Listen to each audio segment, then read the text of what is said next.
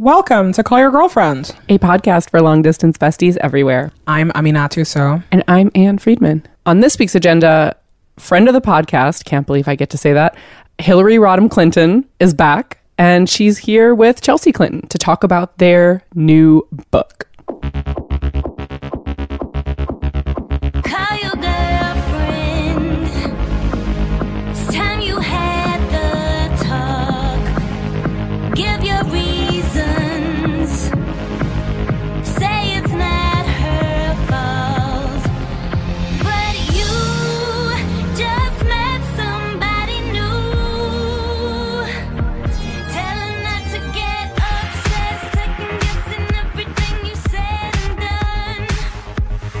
Hi, Ann Friedman. Hello, hello. How's it going? Well, Aminatou, so I have been better. I am really like, I got a cold. My uterus is shedding itself in a very angry fashion. I am hot, and then I'm not hot. I'm cold. I'm like, ugh.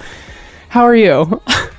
You know, I would say doing better than that, but that's so. Different problems. Yes, different problems. I don't have like baby Wolverine uh, in my uterus problems, but uh, many other problems. So, you know, it's also like that part of tour, I feel like, where we just both get tired and the the the the being away far from your bed really starts to show. It's real. So, you know, emotional and geographical tour check in is uh, we are in Austin, Texas tonight. And then um, we have a little break. And then we added one final date at the end of October, Saturday, October 26th, in Washington, D.C., the city where it all began for you and me. That sounds so romantic. I mean, it was.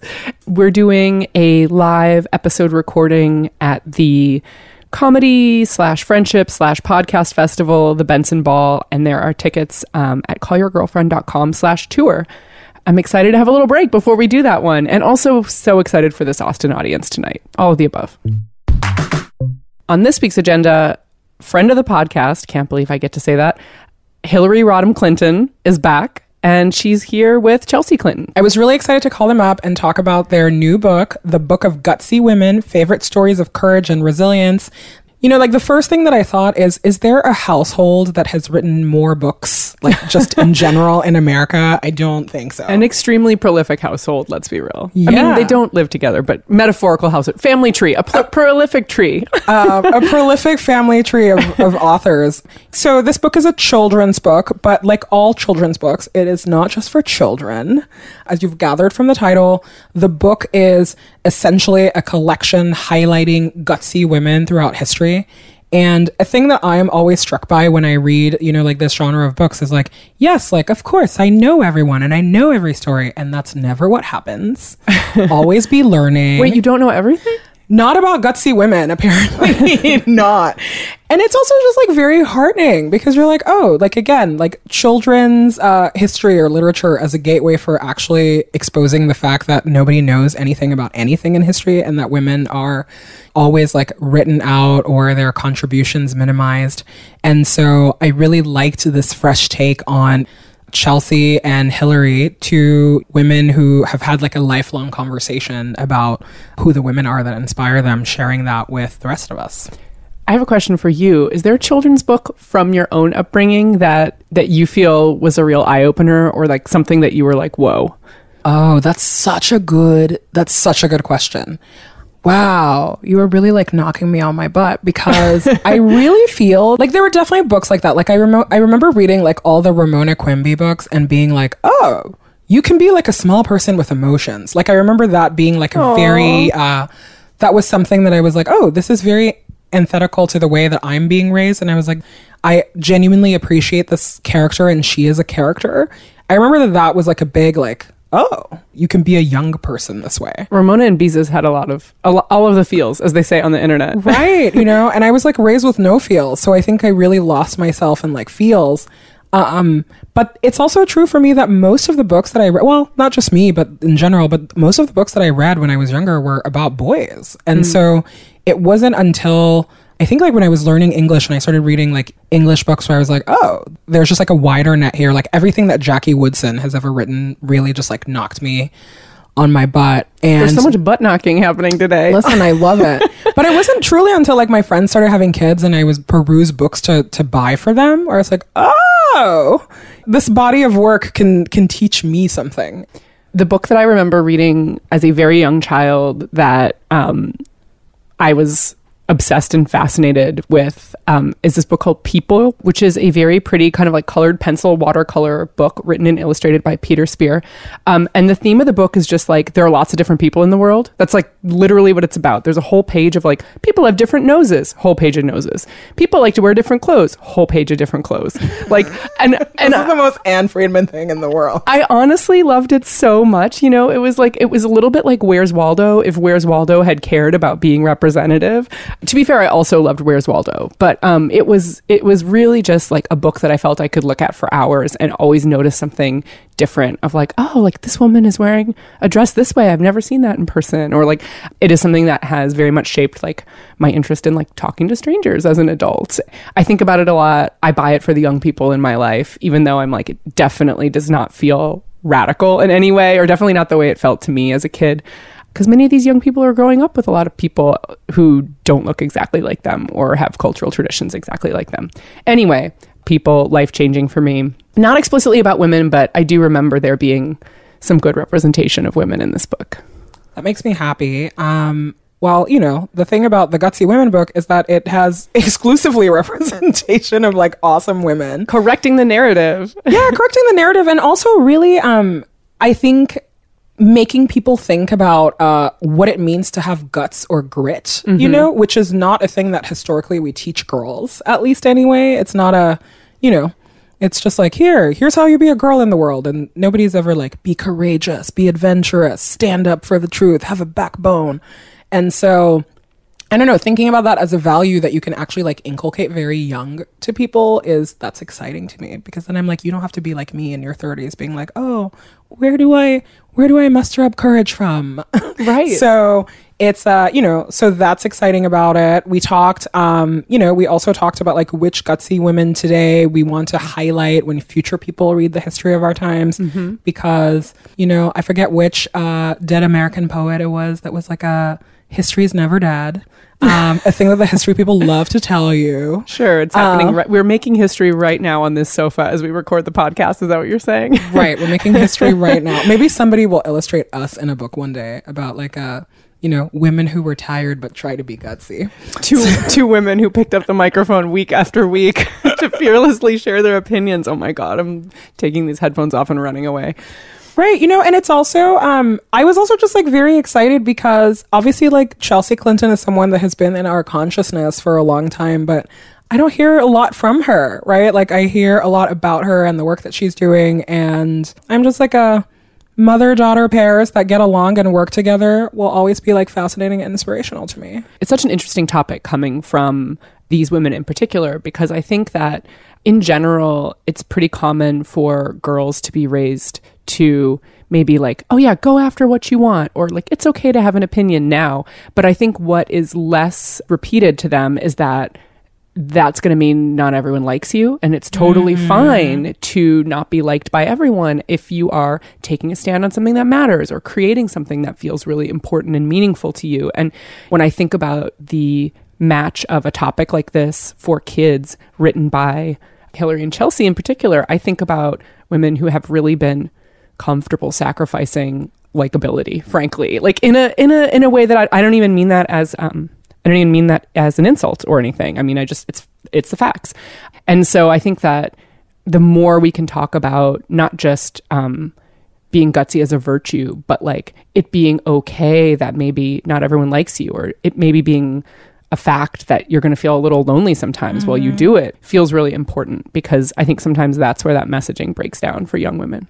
Right. And also I think that just teaching that you can be um you can be a hero by being an ordinary person because the thing I think that for me is always hard to relate to is when the only people we talk about are like very famous or they're superheroes or whatever and then it's like no actually there are things that you can do in your everyday life to make life better for everyone and to be a person who is trying to live a life where you're making everything better around you. You don't have to like wait to be the person in the world that you're supposed to be. And so that that to me was very exciting. And also mostly I'm just, you know, I think that for for people our age and people older, just this realization as you get older about how much women's contributions are minimized or just completely erased from history and realizing the real life consequences that that has you know it has consequences on mm, say the 2016 election maybe. It has consequences on how you feel about yourself as a as a woman in the world. And you know obviously like i feel sad for us but it makes me excited that a new generation they're going to be raised differently and they'll just know differently. And so that's a good thing. Yes. Raise your daughters to not care if they're liked. I'm excited to listen to this interview. well here you go ann I'm Hillary Rodham Clinton, This is Chelsea Clinton. and we wrote the book of Gutsy Women Favorite Stories of Courage and Resilience. Thank you so much for uh, talking to us about this book. I'm really curious if you can talk about how you decided to write a book together. Well, this book is about some of the women that uh, we admire who inspired us uh, because uh, they were gutsy in their own lives, but they were gutsy also on behalf of other people, knocking down barriers, overcoming obstacles. Uh, and it really arose out of a conversation that Chelsea and I started having when she was a little girl about inspiring women and why I wanted her to learn about uh, such women and their lives because we know that history has written out a lot of very gutsy women and it's also marginalized others.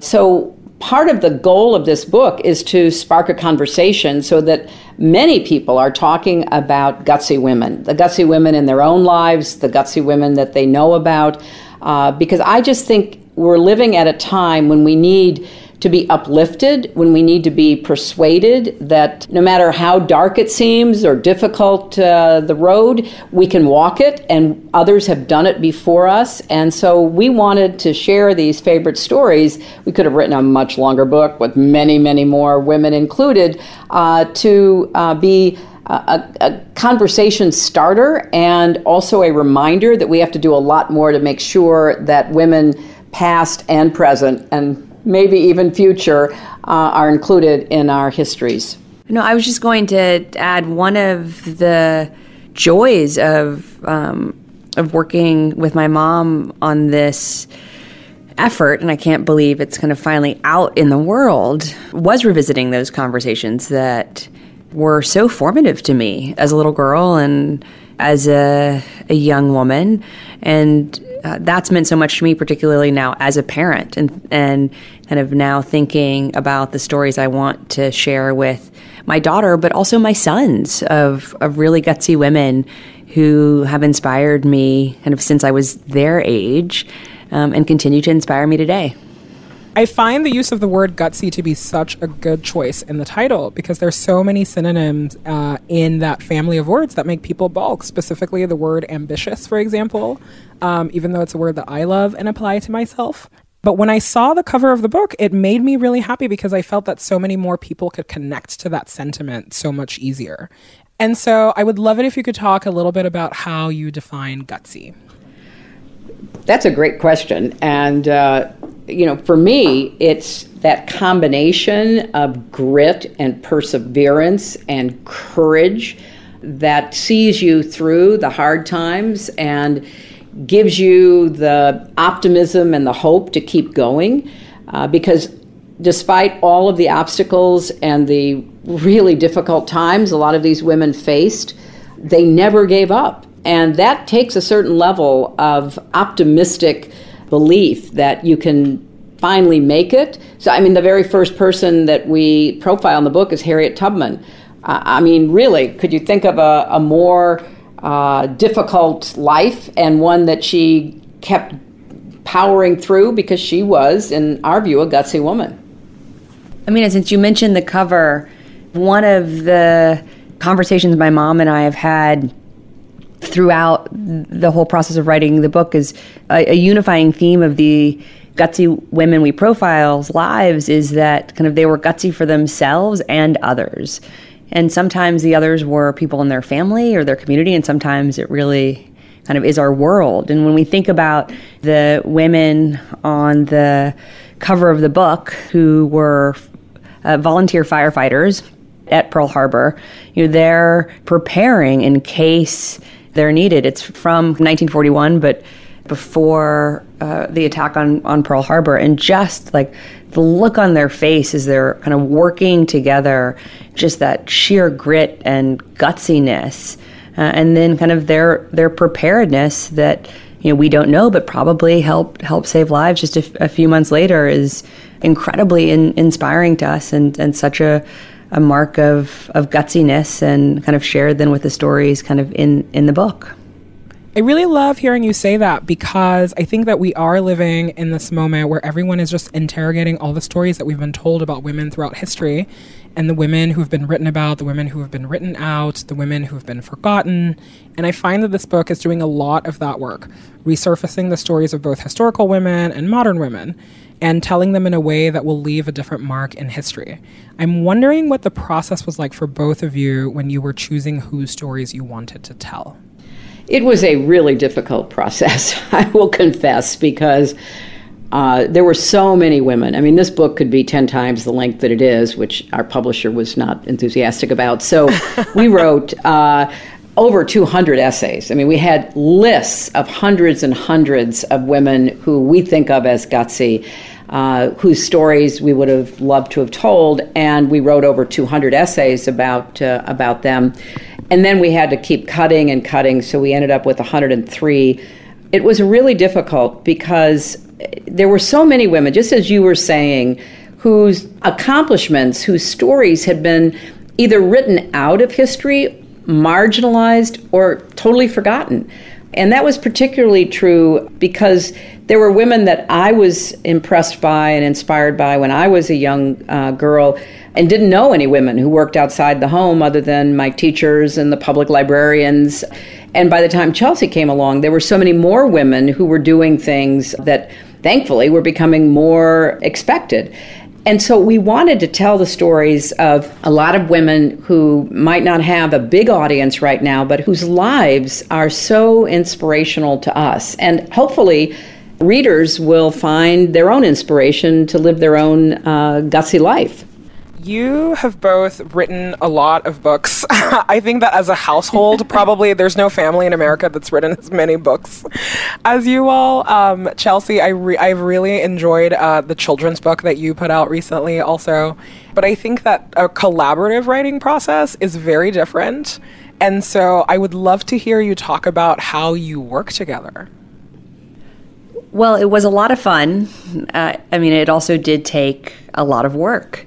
You know, as as my mom was speaking about the narrowing down of of the women that we were able to include, and thankfully, my mom and I really respected each other's advocacy, but we kind of really had to go to the mat for the women that we wanted to include and kind of make the case to the other for why we thought this particular story just had to be had to be told and had to be included in the book. And then kind of in the mechanics of the writing itself, I did know that my mom still wrote longhand. I mean, I'd seen her yellow and white legal pads with her her script on them kind of around my parents' home, but I hadn't quite understood what it would be like to work with someone who doesn't use Google Docs or like doesn't use a shared drive or doesn't use track changes or comment boxes as a way to collaborate. And so, you know, I would like, you know, send her six attachments and she could she could open them and she could print them and then she would make suggested edits or write questions and then she would take pictures of her handwritten notes on my typed out pages and then send the photographs to me as a way to like share her her thoughts and i kept saying like track changes are your friend like i can just teach you how to do this and she just kept saying like that's not how i think or operate and finally i just had to realize like my pleas and entreaties were just insufficiently persuasive. Um, and I had to adapt um, because she just wasn't going to. So that did take a while, but we, we got into a good a good groove okay. once I once I gave up. In my in my defense, girlfriend. Okay, in my defense, it is the way I've always written long form things. And you know who else writes longhand? Barack Obama. So I think I'm in really good company. Uh, but it was frustrating for Chelsea, and I understand that. But I got over it. She got, she got over it, but it, it, it, you know, the, the best part of it was frankly the, the discussions we had, and sometimes, you know, the disagreements we had about why one of us wanted to write about somebody. And we could have filled this book with athletes we admire, artists we admire, political leaders, advocates, and, and to try to have a cross section of women, historical and present, uh, real and fictional, because we uh, agree with people like Sonia Sotomayor and Gayle King that Nancy Drew is inspirational. We really had to think hard about how to come up with the essays that are in the book. And what we want the book to do is inspire conversations. We want people to say, you know, my mother was the gutsiest woman I know. We include um, at Chelsea's very uh, strong request both of her grandmothers because this is not just about famous women or women who should be famous. It's about everyday women, women you know, women who have withstood terrible uh, ordeals. You know, one of the women we profile is Nadia Murad, uh, who was kidnapped by ISIS when her village was uh, invaded uh, in northern Iraq, and she went through the worst experiences you could, and she never lost her courage to escape. But when she escaped, you know, her very traditional society was reluctant to take back all the young women who'd been kidnapped and raped by their captors. And she became the voice of these women, speaking out for them, standing up for them. So there are women who have faced the most horrific kinds of experiences, and then women who were privileged, like Betty Ford, who made the book, in my uh, strong opinion, because when she got breast cancer, it was at a time when she was the first lady, nobody even said the words.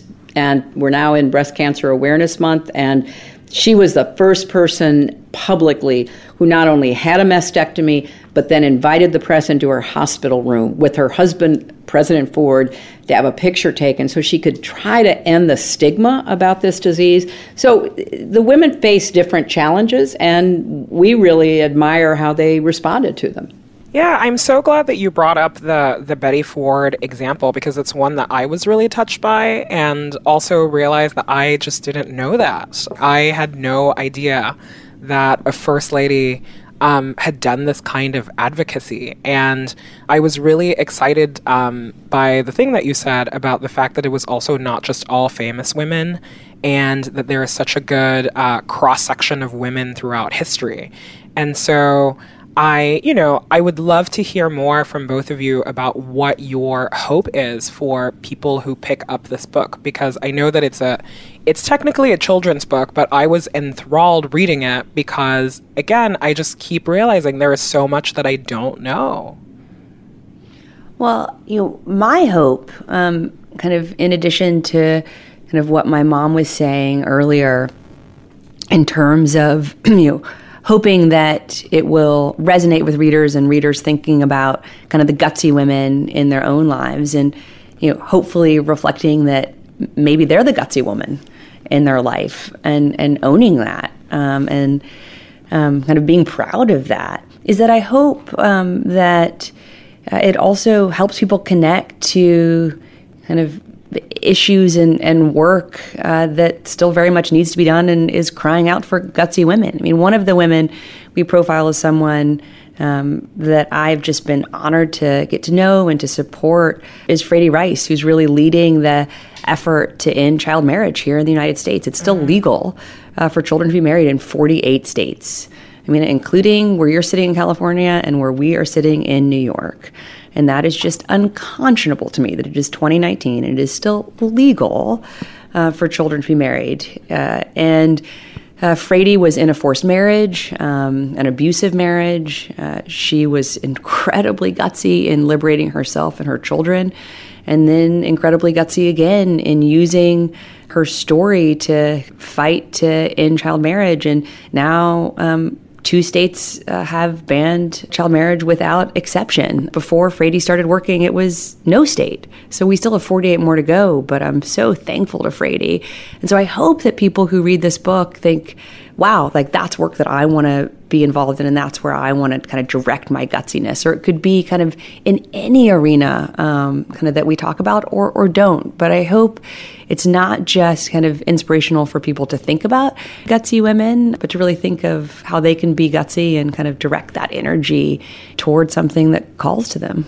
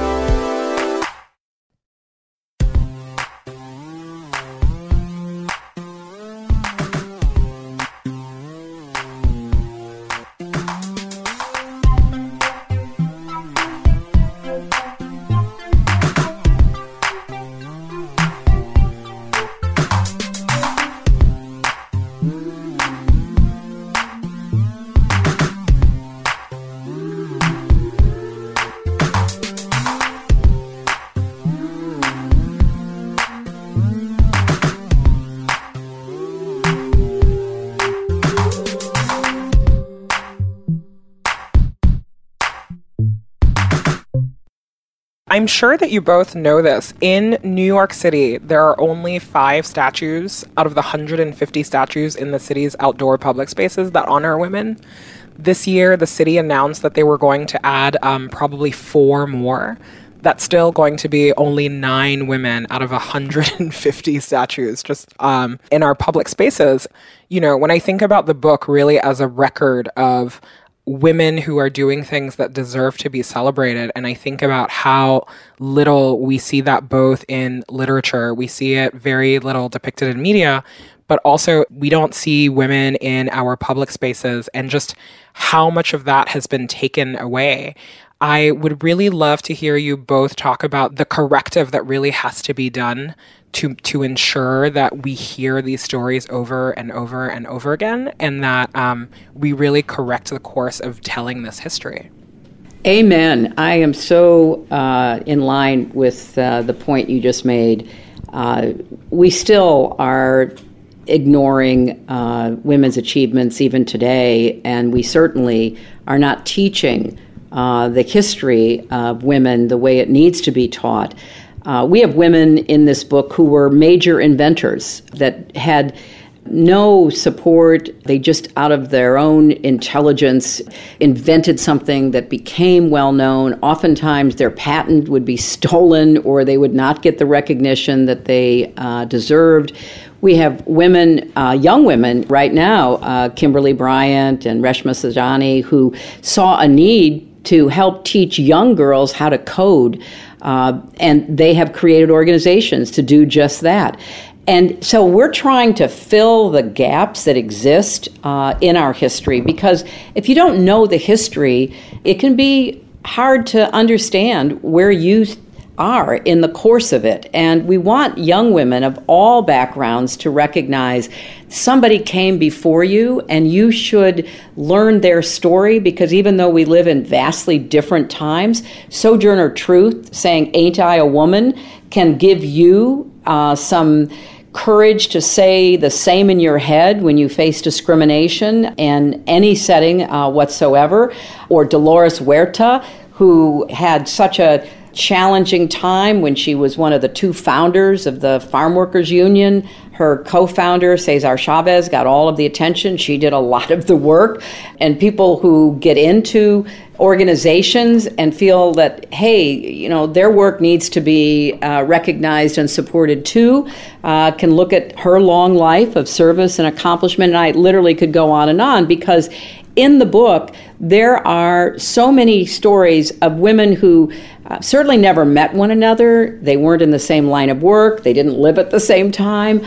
So, in the current environment, we're still having to tell our young girls and boys that you can be what you dream of, but you have to be prepared, you have to work hard, but it's not just for, you know, a certain race or a certain gender or a certain kind of person. It should be for everybody. And I know that's still aspirational, but these women give us the stories to hang on to as we encourage, you know, young people, particularly young women, to, you know, make their own uh, mark on life and to choose the path that they think is best for them and to persevere in it. Yeah, I mean, I would just add that I think you know, we have to continue to put uh, pressure on the people who kind of have have the power and authority to do things like ensure there's more representation in our statues here in New York City. And I'm so thrilled that uh, Shirley Chisholm will be one of those new statues. Yeah. But I couldn't agree more that still being not even 10% of statues in public places in New York City is, is nothing to kind of be proud of. One of the great moments for me while we were working on uh, this book was that in April, the kind of very uh, conservative uh, Republican governor of Arkansas, where I was born, um, with whom I don't think I agree on anything really, except that in April he signed legislation to replace the two statues that represent Arkansas in kind of the National Hall of Statues in at the U.S. Capitol, um, so that you know very soon it won't be the two white nationalist segregationists who are there now representing Arkansas, but rather Johnny Cash, uh, but also really importantly Daisy Bates, uh, who we write about in the book and who my mom knew, um, who uh, really was the driving force behind the Little Rock Nine. And physically helped escort the Little Rock Nine, the courageous uh, nine students who integrated uh, Little Rock Central High School in 1957. And so while uh, it shouldn't have taken until 2019 for Daisy Bates to be so honored, we are making progress, but only because we continue to demand that women's stories uh, be told uh, and that we respect and I would argue even revere the women who have helped make our country healthier and more equitable, more just more sustainable while also recognizing that part of their legacies has to be continuing to do that work because we're still so far from where we need to be. Yeah, Chelsea, I um, love that your mom said that you advocated for your grandmothers to be in the book. And obviously, your mom is not in the book, except that the, the entire subtext is about her. You know, and just and her own gutsiness and her own courage and her own resilience. I'm just like wondering, how does that make you feel? Well, I'm incredibly um, biased towards my mom. I mean, I own that outright. Also toward my grandmothers. Yet for me, I mean, as as proud, and I'm fiercely proud uh, to be my mother's daughter. My most important uh, identity now is as my children's mom. And so when I think about the stories that I want Charlotte and Aidan and Jasper to internalize in at the cellular level and to feel a responsibility for it uh, absolutely are these gutsy women and and also their gutsy grandma um, hashtag gutsy grandma I guess. And um, and, We're making and to t-shirts. understand yeah making I'm definitely going to put that on a t-shirt. Um, and and a onesie because Jasper's I mean he's two months old he's not in a t-shirt yet. Um, because I do you know think uh, it's important to feel hopefully not intimidated by their grandmother's example, but our responsibility to that resilience and and to the work that uh, she's kind of been part of her whole life, uh, and yet the work that still has to be done. Although hopefully, if we do our part, um, there'll be less work for them to do. I love that. Can you tell me what, like, a when you, I mean, you're an iconic mother daughter pair. Like, what does an iconic mother daughter pair do when you get together? Like, what are the snacks? What's your perfect activity? What, like, what does it look like? Well, Well, now, well, we took um, we took Charlotte to Frozen this weekend. It was her for her fifth birthday. It was her grandma's present to her, and it was just amazing to watch her awe and wonderment. And she was just so excited to see Elsa and Anna come to life on stage. Um, but she thinks like the movie is real, so please don't tell her it's not. Probably our favorite thing is just to listen to the incredible, absurd, delightful questions my kids ask because I definitely have fallen down the leaderboard. I mean, my mom makes no bones about the fact that she's far more interested in my children than me, and that's absolutely how it should be. Um, so, you know, the honest answer is like we spend a lot of time with with the youngest members of our family, listening to them, laughing with them, like doing magnetiles and Play-Doh with them. But my mom and I also uh, try really hard to go on walks together and still spend time together um, because, you know, I know I'm still her her little girl, um, and I'm so thankful for the relationship that we have. But as someone who was so close to my uh, grandmother's, I also am thankful to be able to nurture that relationship now between my kids and, and my mom. You know, I have to add that it's really a cultural uh, awakening to have little kids around because I never would have probably seen half the movies that I've seen in recent years. Uh, Moana and uh, Frozen, obviously, or the cartoons that they watch. Um, you know, uh, uh, Bubble Guppies and uh, Lord knows what else, Aquan, Aquan, Octonauts. Octonauts and all of that. And they don't get a lot of screen time because uh, their mother understands that that's not good for little kids, but they get it as special treats and i'm thrilled that you know my husband and i are among the special treats uh, but we we spend a lot of time um, you know just hanging out. Uh, we go on vacation together. We uh, love to have them at our house uh, where we live about you know 50 minutes north of the uh, north of the city.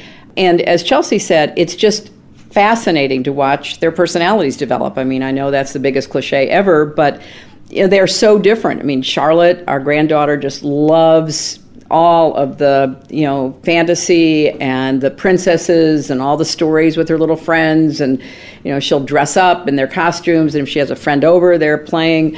And our grandson loves numbers and music and is just so intrigued by all of that. And Jasper the 2 month old is an eating machine. So you know we watch all of this develop and it is such a joy. And of course, I wish that both my mother and Bill's mother uh, were still alive to see this next generation. Uh, but it is a, uh, a joy for us. And I have to say, when my friends became grandparents uh, and became goofy, googly grandparents like they did, I thought, well, that's really nice, but, you know, I mean, come on. And then it happens to you, and it is truly the only experience in life that is not uh, overrated uh, in any way. So, any chance we get, and so far when we knock on the door, they let us in. So, I hope that continues uh, for the rest of their lives and ours. Do you like what does watching the news right now make you feel like? Because on the show we we're almost avoiding it because it's still there's such a pain there and there's also just everything is absurd and there's still so much anger I think for so many people and I'm wondering like what is that like for you watching the news unfold? That's a great uh, set of uh, descriptors and, you know, angry, painful absurdity. Uh, seeing what's happening to our country uh, under this uh, presidency of what I called the other day a, a corrupt human tornado is deeply distressing. You know, the, the long term damage that he's causing to our institutions, to the rule of law, uh, to the uh, separation of powers, the, the whole way that our system is supposed to operate is going to take some real repair work. The next president, hopefully not him, will not only have to defeat him and all that he stands for, and the people who still uh, remain in thrall to him and to his uh, behaviors, insults, and uh, you know general you know nastiness, but it's also going to require a, a, a rebooting of our government, a sense that, hey, come on, we are all in this together, and we all have to make uh, a difference. We have to get health care for everybody. We got to deal with climate change. We have to fix this crazy gun culture with you know stronger laws to protect people. All the things that Democrats are talking about and should be, because this uh, you know this period in our history hopefully ends soon but it will be looked back on with just total disbelief. How did we let this happen? How did this, um, you know, narcissistic character uh, through all of the machinations, including Russian help, end up in the Oval Office. So when I watch it, I, obviously I take it very uh, personally because uh, I still feel, you know, like he's an illegitimate president, and I believe part of his behavior is because he knows he's illegitimate. Uh, he understands that at some level of consciousness, which is why he spends so much time still going after me because he knows what really happened in the election, and sadly he has the power now to cause real damage. And what I worry about as we move forward with the impeachment inquiry is that he will get more and more uh, irrational and lash out even more. And at some point, we write in the book about uh, a, a Republican woman senator from Maine called Margaret Chase Smith, who in the early 1950s was the only Republican to stand up on the floor of the Senate and call out Joseph McCarthy the senator from Wisconsin who was coming up with every conspiracy theory you could think of, ruining people's lives, making accusations. And Margaret Chase Smith had the gutsiness to go to the floor of the Senate and call it out for what it was and to call out her Republican Party. She was joined by very few other voices. It was a really lonely stand that she took. Well, where are the people doing that now? Who put country ahead of party the way she did and why she's in our book. So, you know, I'm not celebrating the opening of an impeachment inquiry. It's a sober undertaking, but I don't see that uh, Speaker Pelosi or the House had any choice but to investigate the abuses of power that we can plainly see coming from this White House. I agree with all the uh, adjectives both you and my mom use to describe uh, the news on any given day. And you know, we have the largest chunk of an iceberg falling off of Antarctica in many, many decades, and millions of birds uh, disappearing, and the data points around the accelerating existential crisis of climate change are so sobering and I wish galvanizing to more people. And yet, even in this inundation of bad news, troubling news, distressing news, I would argue there are also real points of optimism because there are so many, particularly women, who get up every day and, and try to change the future. So whether we are thinking about all of the gun violence prevention activists who are working not only for stricter laws, but to help try to turn the tide against our death by suicide crisis in our country, uh, or we're thinking about the young women, including many young kind of indigenous and Native American women who are standing on the front lines against climate change and environmental degradation. Or I've been thinking a lot about since my mom shared that uh, Sabrina Fulton, Trayvon Martin's mother, is running to be a commissioner in Miami Dade County. And just to think, like, if she can get up and to try to change the future for other young black men and women so that no family has to suffer the tragedy that her family did and the grave injustice. Like, how could any of the rest of us ever feel like we shouldn't be doing every single thing that we can do every single day? Um, I think about the women who, who get up every day and are profoundly courageous. And I think uh, we owe it to those women to kind of share that sense of, of optimism that their, that their lives hold. I love that. Um, and last question before we go what's the next gutsy thing that you're onto? Well, that's a good question.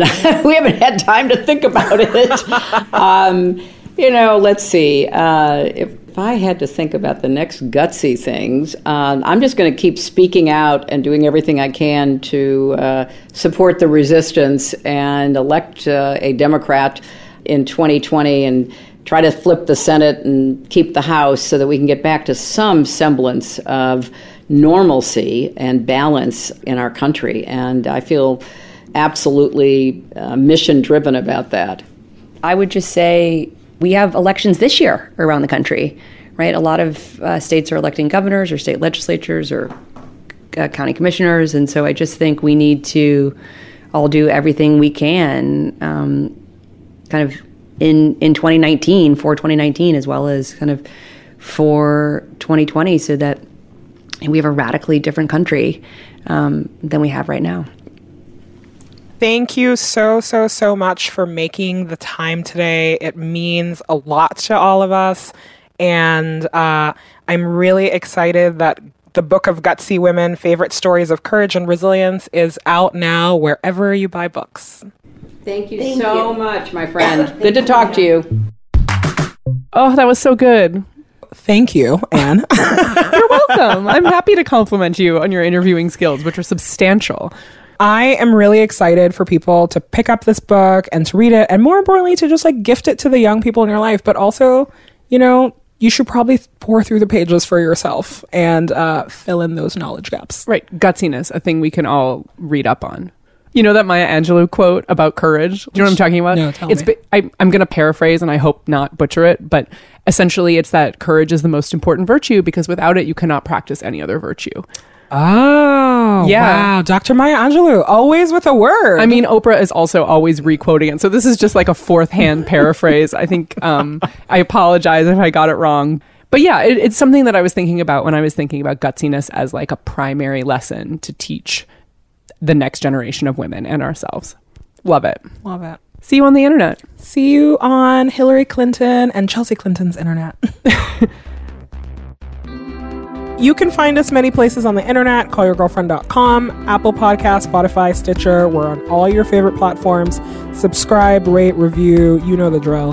You can call us back. You can leave a voicemail at 714 681 2943. That's 714 681 CYGF. You can email us callyrgf at gmail.com. Our theme song is by Robin. Original music composed by Carolyn Pennypacker Riggs. Our logos are by Kenesha Sneed. We're on Instagram and Twitter at callyrgf, where Sophie Carter-Kahn does all of our social. Our associate producer is Jordan Bailey, and this podcast is produced by Gina Delvac.